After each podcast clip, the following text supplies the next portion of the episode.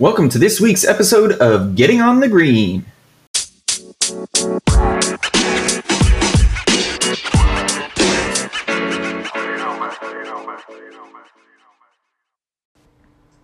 All right, so I'm really excited to interview this next person, uh, Nick Schroth. He is kind of an all around guy. Um, very interesting. Uh, been in a couple of different businesses, and so I'm excited to hear more about him. So, welcome, Nick. Thanks for coming on with us. I'm really excited to get to know you a little better and hear your story. My pleasure. Glad to be here. So, can you explain a little bit more about yourself? Uh, kind of what you're doing these days, um, kind of for for a living.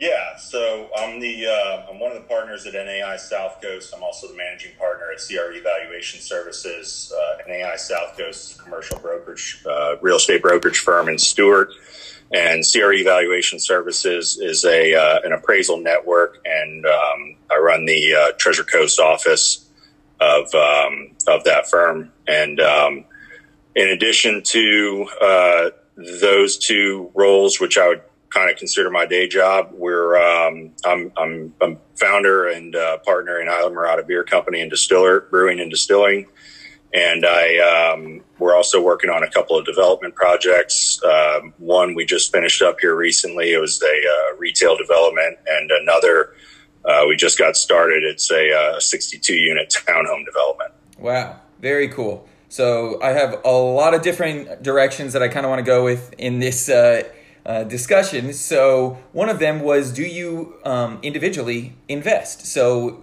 in in what you were just talking about, the development, are are you a, an actual partner in that, or is that something that you're helping a client with? Uh, it's kind of both. So you know, I try to. Um, you know, bring clients to deals, and then you know where there's the opportunity um, to maybe you know take on a role that's otherwise vacant in the in the deal, like you know development partner or managing partner.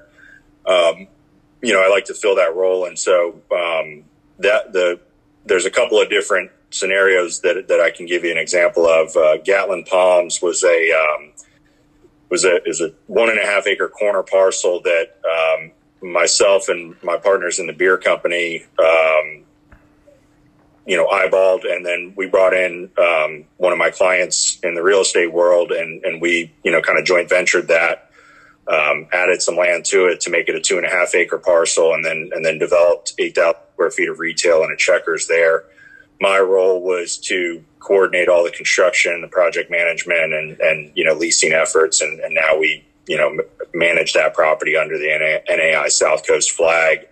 Um, so, you know, kind of an example of where I had a, a commercial real estate client that, um, you know, didn't necessarily have the time to take on the construction and development side of that project, but, um, you know, we were able to, you know, bring together a good deal for everybody. And, and, you know, um, you know, that's kind of an example of what, um, you know, what, what I've, what I did in that scenario. Um, the 62 townhome lot deal is very similar um, you know, a couple of guys that are, um, the, scenario there was that we had a home builder that wanted to build townhomes, didn't want to mess around with the site development. Um, we went to some guys that we've sold some properties to and said, Hey, you know, what do you guys think about doing this site development here? And they said, sure, we'll, you know, we'll put our money into it if you guys have some skin in the game. And, you know, we, um, you know, together we're developing those lots for, uh, for Cato Vanadium. Interesting. So, so how long? Let, let me take a step back. How long have you been in real estate in general? Uh, I've been in real estate since I graduated college uh, in in 2005, um, and, and, actually I spent my senior year um, as an intern for the uh, the appraisal firm that I work with. Interesting. So, how long have you been involved with ownership or investing in properties? Of if you were in it since 2005, so that's about 15 years. Uh, how how long have you been in the actual investment or ownership aspect? I mean, I bought my first house in 2005. wasn't the greatest decision, but you know, got out of that with the skin on my teeth, and then um, you know, around 2009, 2010, when the market was really at its bottom, um, you know, started buying some houses as rentals and started. Um, you know, just kind of started small and, and you know, have, have grown what we started small into something larger. And, um, you know, I can't say that we're um, hungry for more properties or, you know, out there looking at every deal that's out there. But when we do find that right opportunity for a project that we feel excited about and want to do and, and, you know, have a client that, um, you know, wants to uh, jump in with us because they know what we're capable of and, you know, that we deliver, then, you know, we, we do that. Um, so to answer your direct question, I would say that, you know, 2009, 2010 was really kind of when we started, um, you know, putting our, you know, our dollars next to client dollars. It's interesting that you mentioned that um, your first investment is your home because a lot of people don't actually take that into account. Um, when they're talking about real estate investing um, and that might be their biggest investment that they ever do is their home so you know making sure that it's the right choice and the right thing for your entire um, asset values of all of your um, portfolio together is very important so i mean it's it's interesting how you mentioned that um, well i think it's important that people understand you know especially early on when you're buying your first house or something you know it's it's in in my mind, it was always money first, and you know what I wanted second. And so, you know, I was buying properties that I thought were good deals and good investments, and you know, left a little bit to be desired, and you know what um, where I was living or what I was doing with it. But you know, it, it you know, I guess I was twenty, you know, 27 years old, 26 years old. So it was, you know, it was easy to, you know, rough it for a year or two if I was going to make some money on it. And, you know, your options for financing all of a sudden, you know, you can't go out and buy a commercial property with a couple thousand bucks in the bank, buy a house with a couple thousand bucks in the bank. Mm-hmm. So, you know, that was where the opportunity was. And I think it's important for people to understand that that's a, um, that's a, a, a stepping stone that everybody should be taking advantage of. Yeah, it's interesting. That's it's definitely the case, and I agree. So you're a Florida boy. Uh, you went to school in Florida. Do you think that focusing on a geographical area that you grew up knowing is something that helps to make you a success? I think in real estate it is. I mean, there's it's interesting because in the commercial world you find you know a lot of folks that are that are um, you know that focus more on practice than than you know region and so or, or you know focus more on property type than region and i think there's a lot to be said for that approach but you know, there, there is something missing in that approach when you, you know, don't fully understand the immediate geographic area that you're in and, you know, the economics of it, the dynamics of it. Um, you know, I can't tell you how many times I meet with people and they say, oh, you know, you're in the, you're in the Fort Pierce MSA because that's how it's classified in CoStar, you know, whatever it might be. But if you told somebody in Martin County that they lived in Fort Pierce, they, you know, they'd probably beat you up. so um, do you think that focusing on one of those classes, either demographic or the actual product type, is something that somebody should do? Or, you know, as long as you're providing a service and bringing value to a client, um, it really doesn't matter. If you're in a big enough market, I think you I think you need to focus on on a on a you know particular sector because otherwise you know otherwise you're you're flock shooting a little bit and, and you're going to miss opportunities while you're chasing opportunities elsewhere, you know. Um, but I think in, you know, in a market like Martin County, uh, or the Treasure Coast, um, you can't, there's not enough to go around in any one industry. So it's hard to just focus on one industry. And I personally, I like being, you know, more of a generalist because, you know, it kind of brings a little excitement day to day. You're working on, you know, an industrial building one day, you're working on a marina the next. You know, it's it can be uh, an interesting mix of property types and and people too. And so, you know, that's um, that is uh, that is interesting. It is, you know, the, the counter side of that is, you know, every once in a while I'll be in a room with, you know, a bunch of you know, industrial, you know, professionals and they'll start talking about, you know, rate per cubic yard. And, you know, I get a little lost in the conversation, you know. All right, so I know that uh, we're strapped for time a little bit, uh, so I kind of want to pivot into Islamorada beer a little bit. How did you decide to get into that, or what? Tell me your thinking um, that gave you that idea. Well, we were in the Bahamas. We drank a lot of beer, and it was about 2012, and we thought, uh, you know, craft beer was starting to show up in Florida, and we weren't craft guys because our, you know, our, our preference in, um, our, our preference in, you know, beer was, uh, was something of the lighter sorts and that didn't really exist at the time. So when we, um, when we were over there, we, we had this idea to come up with a light craft beer. And, um, two years later, we sold our first beer and, you know, here we are, uh, eight years later with a uh, 50,000 square foot facility in Fort Pierce and a, and a 3,500 square foot tap room and distillery down in Islamorada. And, you know, we're uh, cranking out a lot of beer. So, how do you get from an idea to basically where you are today? What type of steps did you need to take? Um, obviously, you don't need to tell me every single one of them, but like, how does somebody get from an idea to actuality?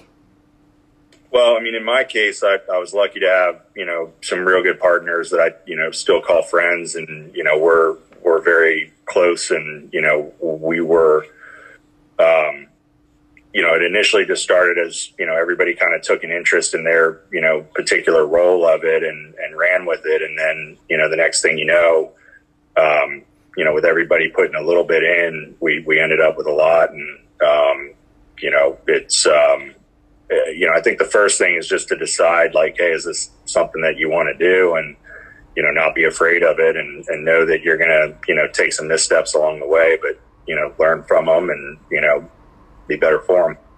Did you have to find uh, like investors in you or did you all have to, or were you all able to just pool, you know, money that you all had from your, um, I guess you said day jobs uh, to kind of go from there? pretty much just money from day jobs. Um, you know, we have uh, we have one partner that that is you know a silent partner, but um, you know, really we're all pretty even. You know, money wise into it. it. You know, a lot of times it's you know, hey, we need you know this is the cash call. Who can answer it this week? And you know, so you know, in the beginning there was a lot of that, and you know, if if I didn't have it, one of the other partners did, and you know, it was just kind of a a day to day, week to week, and you know, month to month, and now year to year. You know. So that takes a lot of trust between the partners, correct? Yeah, I mean, it's you know, I, I think that any partnership does, and you know, it's um, it's it, if you don't have that, then you know, it's probably not even worth starting with. Agreed. You know? But I mean, especially in the real estate world, you never know how a partnership is going to go uh, when the going gets tough. So it's very cool to hear that uh, you all were very trustworthy in each other, and you know you grew it into um, certainly a recognizable uh, beer company. So why, when you're starting out, why choose to be? And let's uh, keep this in the realm of the oceans. So why be a minnow in an ocean full of whales and sharks? Like, so why be a small brewing company in an ocean full of, you know, the Budweisers, the Millers, the, you know, how, where where do you see the value of that? So, yeah, so when we when we started out, you know, there was there was already this movement of craft beer stealing market share from you know the whales and the sharks. The uh, our thought process was we saw a lot of opportunity in how those those minnows were doing it, and, and we thought we could be you know at least a bigger fish amongst that. In the um, you know the sense that there wasn't a Florida focus craft beer at the time, and so that's what we wanted to bring to that to that um, that movement. Um, the industry has shifted a little bit to where it is, you know, more, uh, you know, the, the, whales and sharks have eaten their share of the minnows, and you know, you know a little it, things are a little more competitive, but you know, we were able to grow fast enough to where we're on pretty solid ground with what we've got, and, and we can still compete and um, you know be cost effective alongside those those guys. So it's, it's really cool because I haven't interviewed many people who have created in theory, their own company. Um, you know, it, it's one thing to create your own brokerage, but it's another to, you know, you guys created an entire concept. So it's very cool to hear about how you did that and what mindset you kind of have to be in in order to, for instance, take on those whales or those sharks. So is this something that you've thought of when you were going in saying, hey, let's start this and maybe a Budweiser or something like that would buy us out? Is that or or is or is this something that you guys are keeping to yourself? This is yours. You want nothing to do with the with the big fish. I mean, I think you know it helps you enter. It helps you justify the financial uh, investment when you see you know acquisitions in in an industry. So you know when we got into the industry in 2012, you're seeing you know record sale, you know Goose Island acquisition, you know all these acquisitions around the country for record numbers, and you know I think that helps you from a finance side feel like you're getting into a comfortable space or like there's opportunity in that space from a financial you know side of things. But you know from a from an emotional side from a hey we built this side you know i don't think you want to be getting into anything with the idea that well you know here's the plan. We're going to sell this to someone because you know if you mm-hmm. let that drive business decisions then you know a lot of times you're not making the right business decisions. We did you know, we have talked to a number of people in that in that world, and and that was just their sole motivation was, all right, we're going to build it and sell it, and you know, you see them, you know, making decisions that are different than the decisions we made, and and you know, suffering because of it. So having that's more of like a safety net versus an actual target or goal. Yeah, I mean, I think it's you know, build a good company and make a good product first, and, and then people you know want you comes along and does you know wants to have a conversation, you know, don't be too proud to have the conversation. Very cool. So let's let's tie this back to real estate real quick uh, before we have to wrap up. Um, how do you choose a location when, for instance, you're doing your tap room or you're, where you're actually brewing or where you have corporate? Like, how do you choose um, a location? Um, well, I mean, the, the tap room we have down in the Keys was was something we kind of stumbled upon, and um, my partner Chris, um, you know, the uh, my, my partner Chris was kind of the lead lead on that, and he, um, you know, he he was the one that. Um, you know, found that location, really kind of teed that up, and then you know, in Fort Pierce, where we we do all of our um, distribution out of it, uh, that was you know, I driven past that building a hundred times empty. And you know it was built in 2007 hadn't been occupied since then. And so you know it was just kind of one of those things where you know when we as a company decided hey we need a big facility to to do you know to, to build out as our as our distribution facility and our production plant you know i kind of just said all right guys I, I think i know the property and we just drove by it and everybody was like yeah let's buy it and you know it, it the real estate side certainly made that um, you know, made what is typically a gut wrenching, daunting, you know, part of growing a business, you know, almost like a, you know, no brainer.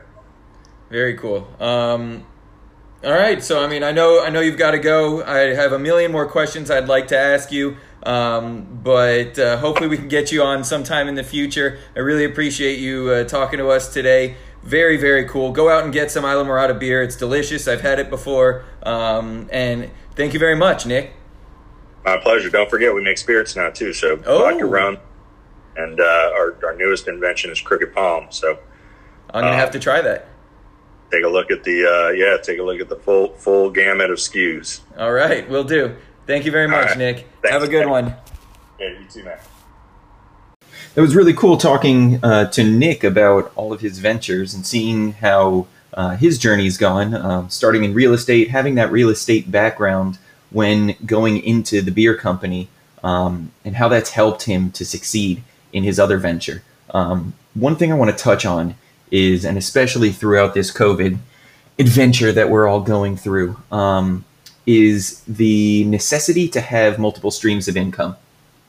We've seen how people have lost their jobs. Um, and have been affected by COVID in so many different ways. Um, but if you have multiple streams of income, you can survive through these ups and downs, um, as we see in the stock market. The stock market's at basically all time highs. Um, Bitcoin is ripping.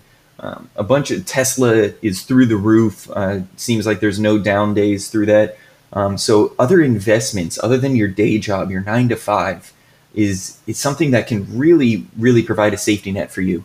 And seeing Nick talk about his safety net and his diversification of his total asset base is very cool. And I can't stress enough how important it is to constantly have your eyes open to look for these other streams of income, look for these ways to create a larger, more sturdy uh, safety net. The way I like to think of it is as a table. So if we're sitting at a table with one leg, how easy is it to push over that table? Fairly easily, in my opinion. Now let's add another leg. Does it get a little bit harder to push over that table? I think so. And add a third leg, a fourth leg, a fifth leg to the table. Imagine a leg with eight, nine, ten legs on it. It's going to be pretty tough to topple over that table. And by legs, I mean streams of income. Um, it provides that sturdiness, and the table is your asset base and your wealth and comfortability. So keep adding and looking for those legs that you can add onto your asset base in order to provide that safety net. It's very important, um, and it and it just provides other streams of income and other ways that you can spend your time, your energy, uh, find your passion, and um, you know enjoy yourself. So I appreciate you listening. We have uh, two more episodes before the end of season two. I'm really excited about them. I really appreciate you sticking with us through two seasons so far. It's been thrilling. Uh, I just posted my second blog to our website, gettingonthegreen.com. Check that out.